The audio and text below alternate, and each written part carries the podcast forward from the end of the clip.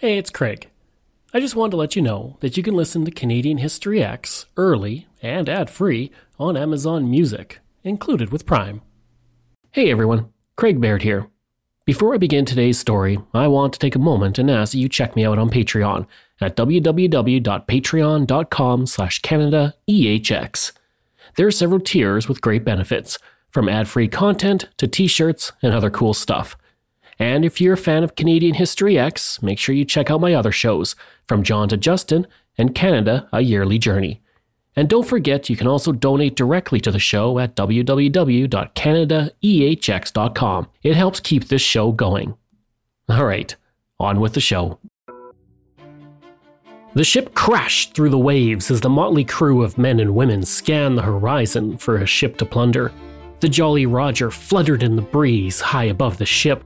The skull and crossbones were a clear message that pirates were aboard, ready for battle. In the distance, a small fishing boat loaded with a fresh catch appeared on the horizon, ready to be plundered.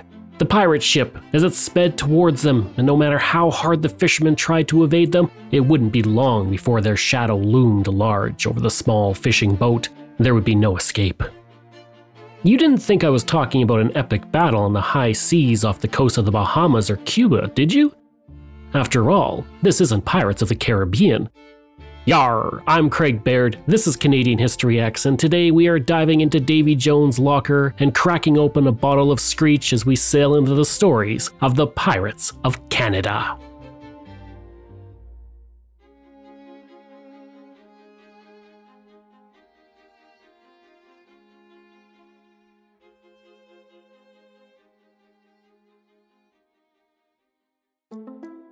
Captain Jack Sparrow never had an adventure on the high seas off the coast of Nova Scotia.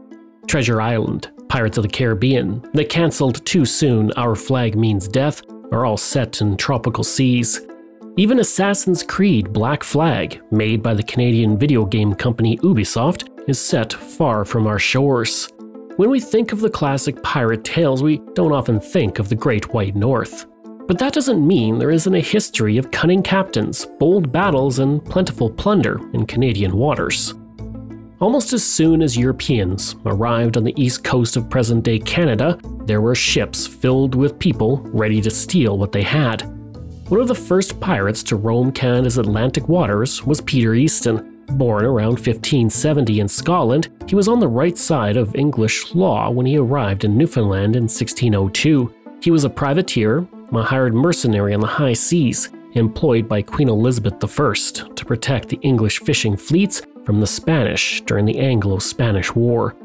The war began in 1585 and would last for two decades, with much of the conflict taking place on the ocean between the two nations' growing navies. As a privateer, Easton was allowed to press gang any local fishermen in Newfoundland to work for him on the Grand Banks. He could also legally attack any non English ships or villages, doubly so when the flag was of the hated Spanish. Easton made his headquarters in present day Harbour Grace, Newfoundland and Labrador. His ship, the Happy Adventure, flew the St. George's Cross flag and became a welcome sight for English fishermen and feared by everyone else. For two years, Easton attacked the Spanish anytime they entered Newfoundland waters, and he became quite rich from the stolen treasures. It was a good time for Easton and the fishermen he protected. But then, in 1603, across the ocean, Queen Elizabeth I died and was succeeded by King James. He took over the crown on June 23, 1604, and shortly after sued for peace with Spain and cancelled all commissions for privateers in service of England. The problem with mercenaries is that when you stop paying them, they can attack you just as easily as someone else, and Easton had quite enjoyed the life of a privateer. No longer employed by England, he was free to attack for his benefit and continued to attack Spanish, Dutch, and French ships that came into Newfoundland waters. The transition from privateer to pirate was an easy one, and the very fishing boats Easton had once protected were now easy prey to plunder. This was likely quite the shock to the fishermen who had considered him an ally only weeks earlier. After a few months of pirating around Newfoundland, Easton took the happy adventure to try his luck in the West Indies and the Mediterranean Sea. At one point, he blockaded the entire Bristol Channel, separating South Wales from southwest England, allowing him to control all the trade entering and leaving western ports. And when he got bored of that, he returned to Newfoundland in 1612 much to the dismay of the fishing crews on the island. The pirate who left Newfoundland with one ship years earlier now had 10, and over the next three years, he plundered vessels along the coast of Newfoundland. It was a lucrative time for Easton. But while fishing crews were at the risk of losing their catch to him or being conscripted into his service, they were never truly in danger. Easton lusted for loot, but he wasn't bloodthirsty. He could be bargained with, like when the settlement of Cooper's Cove, Newfoundland, gave him two pigs in exchange for peace, to which he agreed and left the colony alone. It's estimated that during his time in Newfoundland, about 1,500 fishermen joined him, and although some were press ganged into service, the majority actually joined voluntarily. The choice was easy either the backbreaking life of a fisherman or be a pirate, while seeing the world and taking what you wanted from other people. Easton knew that if he continued plundering Newfoundland, the British Armada would be sent to deal with him. So, in a raid around 1614, where he plundered 30 ships near St. John's, he captured Sir Richard Whitbourne. Whitbourne had fought for the British against the Spanish Armada in 1588 and was a legendary sea captain who had spent three decades fishing for cod off the coast of Newfoundland. Easton released him on the condition he go back to England and obtain a pardon for him. When Whitbourne returned with a pardon, Easton left Newfoundland for good and spent the next few years harassing Spanish ships while leaving British ships in peace. Early in 1613, the Duke of Savoy offered asylum and safe conducts to all pirates in various ports. Shortly after, Easton sailed into Villefranche and met with the Duke, agreeing to invest in Savoy while ingratiating himself in his court, and upon his retirement was granted a pension of £4,000 a year and was sworn to faithful service. He married an heiress, became the Marquis of the Duchy of Savoy, and died sometime after 1620. Over the course of his time around Newfoundland, Easton caused an estimated £20,000 or £5.4 million today in damages to the fishing fleets. But in the power vacuum left by Easton when he left, various small time and unnamed pirates plundered fleets off the Newfoundland coast. Typically, they were Portuguese ships robbing other ships, but sometimes the French joined and robbed the Portuguese. Newfoundland fishermen, tired of being robbed, took matters into their own hands. One report from 1620 states certain English fishermen entered aboard a Portuguese ship in the night of St. John's Harbor with swords and axes wherewith they cut many of his ropes. A great combat between some insolent English and certain Portugals in Petite Harbor. The same year, John Nutt arrived in Newfoundland as a gunner on a ship from England to settle on the island and start a family. In his late 20s, Nutt decided being a fisherman was not for him, but robbing fishermen intrigued him. In 1620, he organized a small crew and seized a French fishing boat. He was successful and was inspired to raid two more. With a taste for pirating, he needed a larger crew and took his stolen French ship to England to recruit unemployed sailors and offered them more money than the Royal Navy. Nutt returned in 1622 to raid ships in the Gulf of St. Lawrence, and for three years, he lived a life of debauchery while avoiding capture by the British, but like Easton, he knew it wouldn't last. In 1625, Nutt requested a royal pardon from John Eliot, a member of the British Parliament, although some say Eliot offered the pardon directly. On the belief he would be pardoned, Nutt met with Eliot only for him to be arrested and sent back to England to be imprisoned. Tried and convicted of piracy, Nutt faced the hangman's noose, but he had one more trick up his sleeve George Calvert. Nutt had met the proprietor of Newfoundland and become friends with Calvert, who had employed him to raid rival fleets in the area. Calvert was now the first Baron Baltimore and the Secretary of State under King James I, making him a very powerful ally. It pays to have friends in high places, because Calvert immediately intervened, and Nutt was granted a reprieve and was released with a full pardon and a hundred pounds in compensation. Nutt left the pirate life and faded from history. Unfortunately for Eliot, he was charged with malfeasance of office for tricking Nutt and was imprisoned for four months. From 1612 to 1620, pirates cost fishermen in Newfoundland an estimated 40,000 pounds or 12 million pounds today. The mayor of Poole, Newfoundland, unnamed in my research, demanded something be done and asked England to send several ships to patrol and guard the harbors. On August 8, 1625, he sent a letter to the Privy Council stating that 250 boats in the Newfoundland fishing fleet needed protection, and if ignored, the problem would only get worse. Four days later, he sent another letter stating 27 ships and 200 men had been taken in the previous 10 days alone. Whether or not his request was answered is unknown. England was pretty busy in 1625. King James I died in March, to replaced by Charles I. The bubonic plague killed 40,000 people in London, and Barbary pirates enslaved over 60 people in Cornwall. The problems of a faraway colony were easy to ignore, and that's good for our story because there's still plenty more pirate history left to explore. So far, our pirates have been English, but there were other nationalities involved in the game as well. Pierre Maisonneuve de Baptiste was born in 1663 in southwestern France and joined the French Navy in his early 20s. His enlistment coincided with King William's War, fought from 1688 to 1697. In 1690, Baptiste was one of 85 men defending the Acadian capital of Port Royal when English forces attacked the settlement with seven ships and 700 men. Taken prisoner after the battle, Baptiste escaped his captors and fled deeper into Acadia, or modern day New Brunswick. With a new hatred for the British, he offered his services as a privateer to Acadian governor Joseph Ragueneau de Villebon, who took him up on it, and Baptiste started to attack British ships. During one daring raid near Boston Harbor, he took eight ships and earned praise from the governor of New France, Comte de Frontenac, and quickly became a rising star. He took possession of the warship Bon, and in June 1694 he arrived at Cape Sable, off the coast of Nova Scotia, and captured five vessels. Baptiste became a terror. It got to the point where hundreds of fishing vessels would prefer to stay at the docks rather than venture out and risk capture. Baptiste raided English ships around Nova Scotia and New Brunswick until 1695, near Cape Breton, when he engaged an English warship and was overwhelmed, forcing him to abandon and retreat. The loss of his ship was not going to stop him. Throughout 1696, he attacked English settlements and captured two frigates at the mouth of the St. John River. Within weeks, the English struck back, but Baptiste evaded capture and continued his reign of terror. He armed two captured English ships, recruited Acadian men as a crew, and captured eight more ships in Casco Bay in present day Maine. In that raid, Baptiste was injured three times but still fought back against two English privateer ships to return safely to Nova Scotia. He continued his raids in Nova Scotia waters in 1696 and the start of 1697, but his luck ran out in May 1697 when he was captured and imprisoned by the British. King William's War ended in 1698, but the British were reluctant to release Baptiste.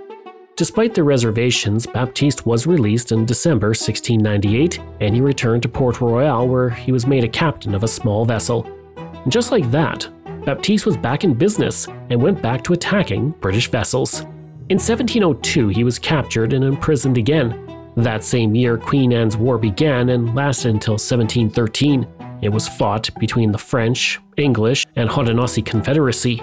Queen Anne herself ordered that no prisoners be exchanged at the start of the war and sentenced Baptiste to hang. Upon hearing the news, Governor of Placentia, Newfoundland, Jacques Francois de Monbeton de Brouillan, sent a messenger to the governor of Boston there would be an attack if Baptiste was killed.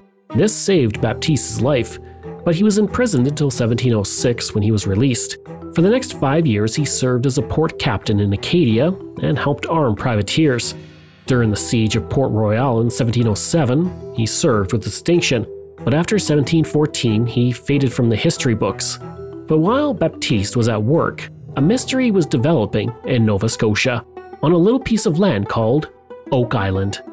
Oak Island is a small stretch of land only 1.33 kilometers long and half a kilometer wide, and sits a quarter of a kilometer off the eastern coast of Nova Scotia.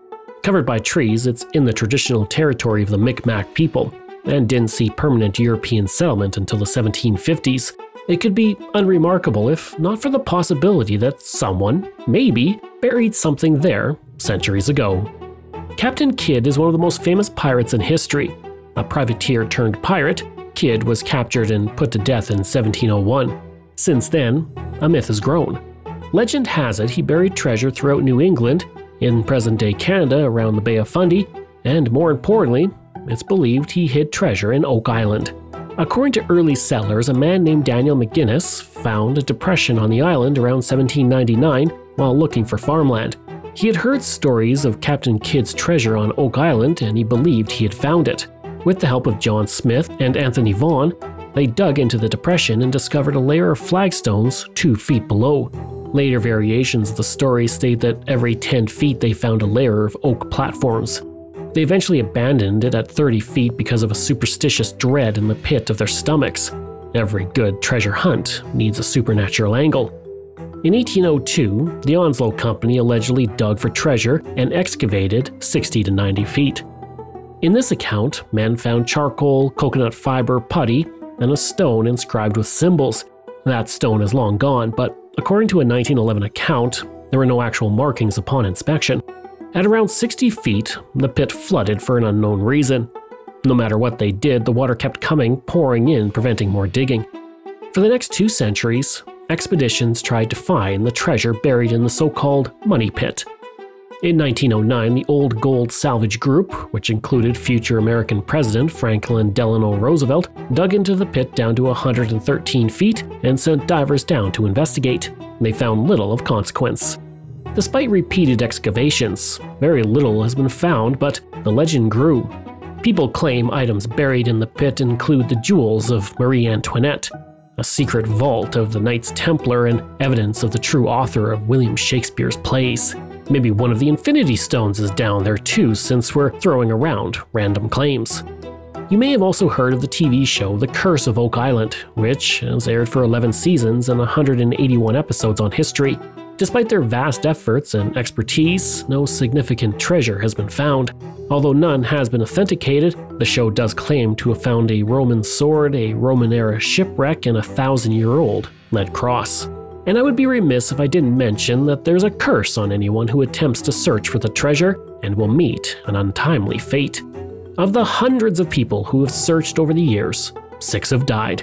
But that may have more to do with the lack of safety precautions than a curse. What do I think is in the pit? A lot of money. Not buried by pirates, but sunk into it by people trying to find treasure. The golden age of piracy ran from 1680s to the 1730s, during which famous pirates such as Blackbeard and Anne Bonny emerged as legends. It was centered in the Caribbean, but there were a few pirates who traveled north to the cold waters of Canada. At the time, it was an important source of fishermen and sailors looking for work, money, and an adventure. When pirates recruited them, these men had a choice to make live normal lives in Newfoundland, or take to the high seas and find fame and fortune for themselves. They also arrived in Canadian waters to stock up on supplies, alcohol, and to do some good old pirating. One pirate who came to Canada during the Golden Age was one of the most famous who ever lived, Bartholomew Roberts, also known as Black Bart. Born John Roberts in Wales, he first took to the sea in 1695 when he was just 13 years old. He slowly rose through the ranks on ships typically in the merchant navy, eventually becoming captain of his own ship around 1718. As soon as he became captain, he became a pirate. Now known as Black Bart, he implemented a pirate code for his crew to follow. This included giving every man a vote in affairs and equal title to provisions. No gambling was allowed on his ships, and it was lights out at 8 p.m. every night. No boy or woman was allowed on the ship, and anyone smuggling one aboard would be put to death. Musicians were given Sundays off, a luxury afforded to no one else. Black Bart set sail for North America looking for easy plunder and reached the coast of Canada in June 1720. He raided Canso, Nova Scotia, and captured several ships around Cape Breton before traveling to Newfoundland, where he raided the Ferryland harbor and captured another dozen ships. On June 21, 1720, he attacked Trepassey Harbor, where there were 22 merchants and 150 fishing ships. The captains and crews of the merchant ships immediately abandoned their vessels and swam to shore. Without any resistance, Black Bart had added 22 ships to his fleet. The fishing vessels were too small for him to care about beyond taking their fish stocks, but Black Bart was not satisfied. He considered the merchant ship captains to be cowards, and the next morning, Black Bart fired a cannon over the harbor. He continued to fire a cannon every morning until the captains met with him on his ship once aboard, he told them to return to their ships or he would burn them all. Each captain was now part of Black Bart's crew. A few days later, a brig was captured by Bart and his crew in the harbor, giving him a powerful ship with 16 guns. In late June, Black Bart left the harbor and burned every fishing vessel as he left.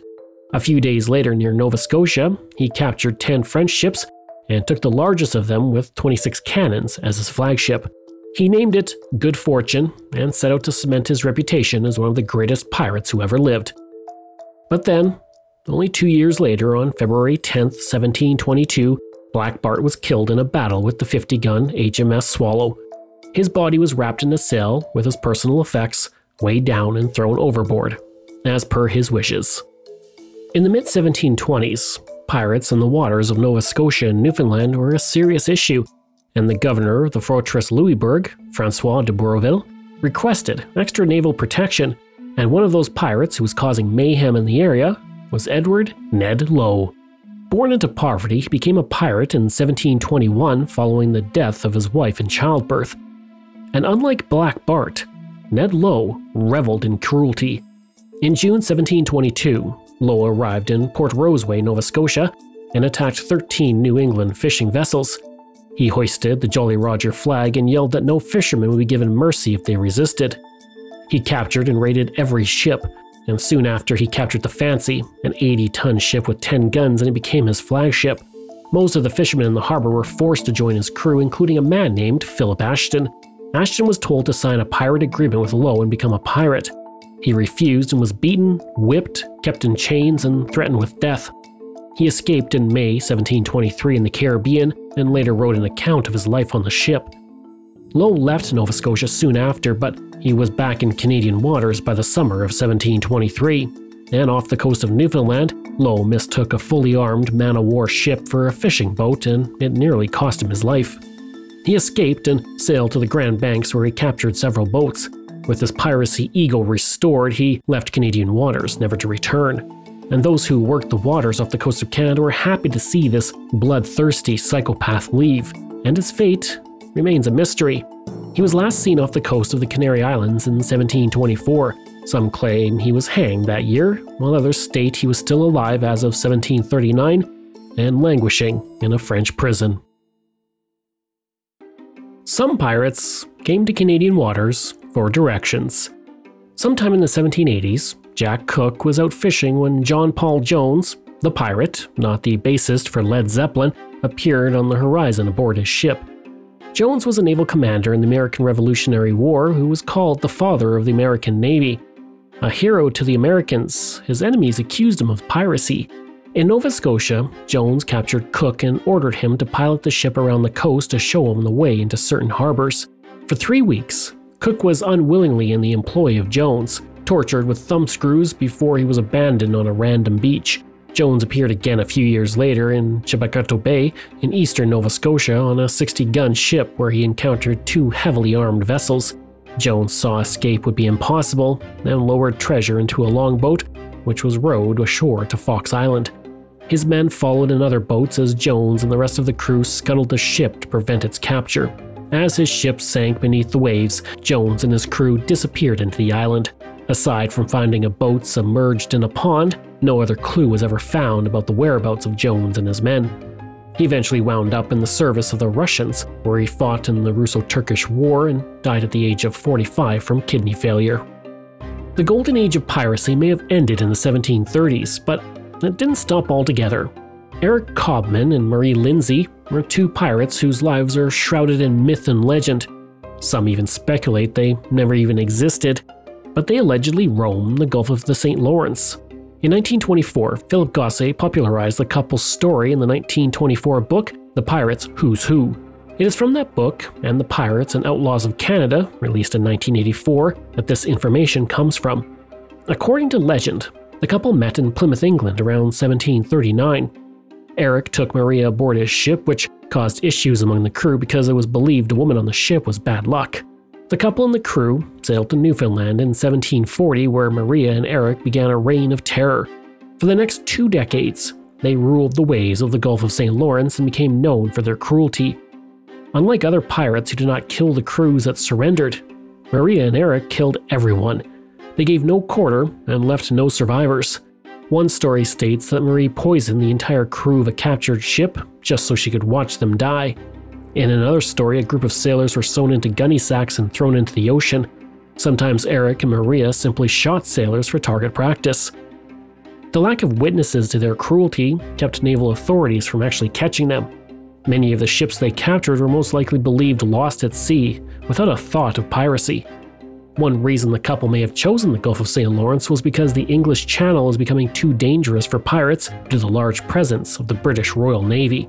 In the Gulf of the St. Lawrence, they could plunder ships from Cape Breton to Prince Edward Island with impunity. In his book, Gosse wrote, Maria took her part in these affairs and once stabbed to the heart with her own little dirk the captain of a Liverpool brig, the Lion. On another occasion, to indulge her whim, a captain and his two mates were tied up to the windlass while Maria shot them with her pistol. In fact, she entered thoroughly into the spirit of the enterprise. In late 1740s or early 1750s, the couple relocated to France. Eric apparently became a judge, but Maria could not make the adjustment and it's said she went insane and took her own life or was possibly killed by Eric. After her death, Eric became racked with guilt and confessed to a priest. He then wrote down his story, which was published in a book following his death in the early 1760s. The book allegedly sits in the Archives Nationales in Paris. But now the question is did they actually exist? Well, it's hard to say. Maybe they did, maybe they didn't but they make for an interesting piracy story nonetheless. Piracy continued well into the Napoleonic Wars.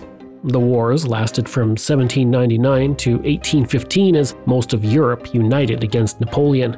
This was an important time for Canada as Napoleon's blockade prevented the British from getting wood from mainland Europe and they turned to Canada. It helped places like Bytown, now known as Ottawa, with their bountiful timber resources becoming more important. Off the Canadian coast, pirates tempted to take advantage of increased ship traffic to plunder what they could. In an unspecified year during the Napoleonic Wars, the former man of war ship, the Polly, was off the coast of Prince Edward Island when a suspicious looking ship appeared in the distance. It was not a French ship, but a pirate ship looking for an easy capture. The Polly was now a passenger ship, and the captain had the crew and passengers open the portholes and were instructed to make it look like they were preparing for the defense of the ship. Believing the ruse, the pirates turned around and left. But around the same time in Halifax, a young man turned to piracy as he faced overwhelming debts.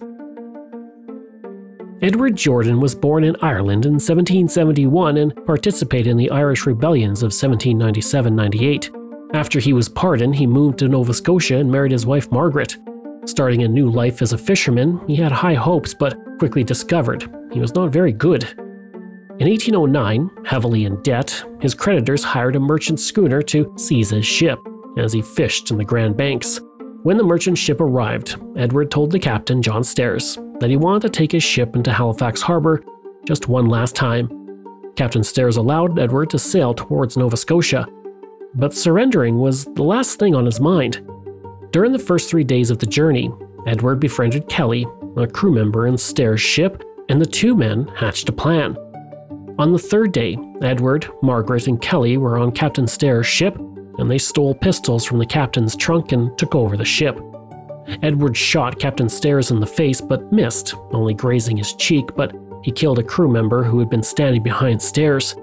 Edward was not going to miss twice, and Stairs threw himself overboard in the hopes of saving himself.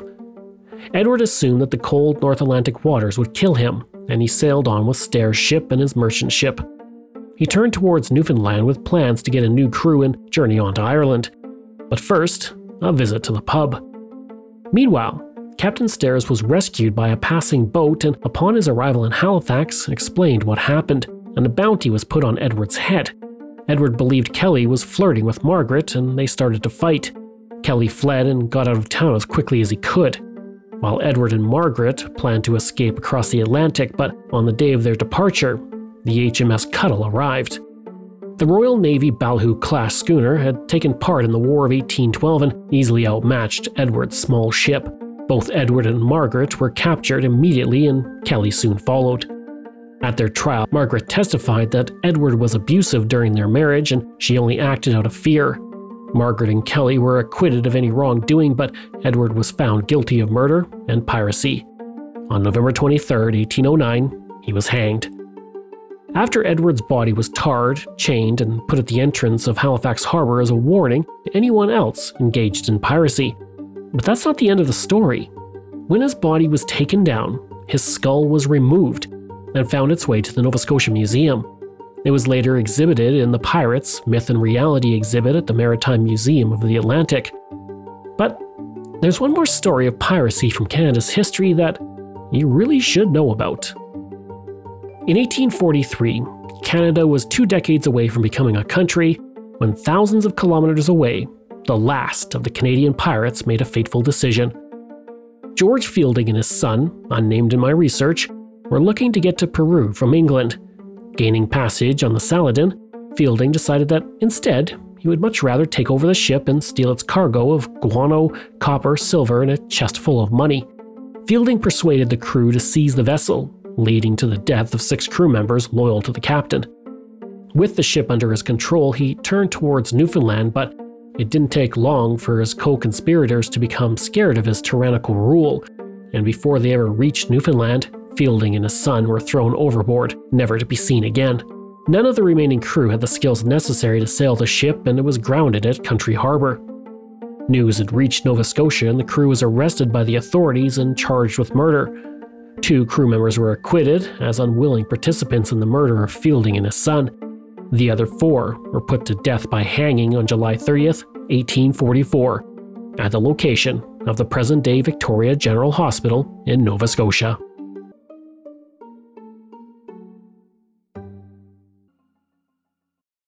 This show is researched, produced, and written by me, Craig Baird, with the help of Dila Velasquez. Audio production and design by Rosalind Kufor. If this is your first time listening and you like what you heard, please take a moment and give us a five star review to help other people find these amazing stories. And there are so many for you to sink your teeth into. If you enjoy this podcast, then please check out my other podcasts From John to Justin, Canada, A Yearly Journey, Pucks and Cups, and Canada's Great War. We love hearing from you, so if you have a show topic you want me to cover, email me at craig at canadaehx.com or stop by my website and social media. I'll include all of those in my show notes. Until next time, I'm Craig Baird, and this is Canadian History Ehx.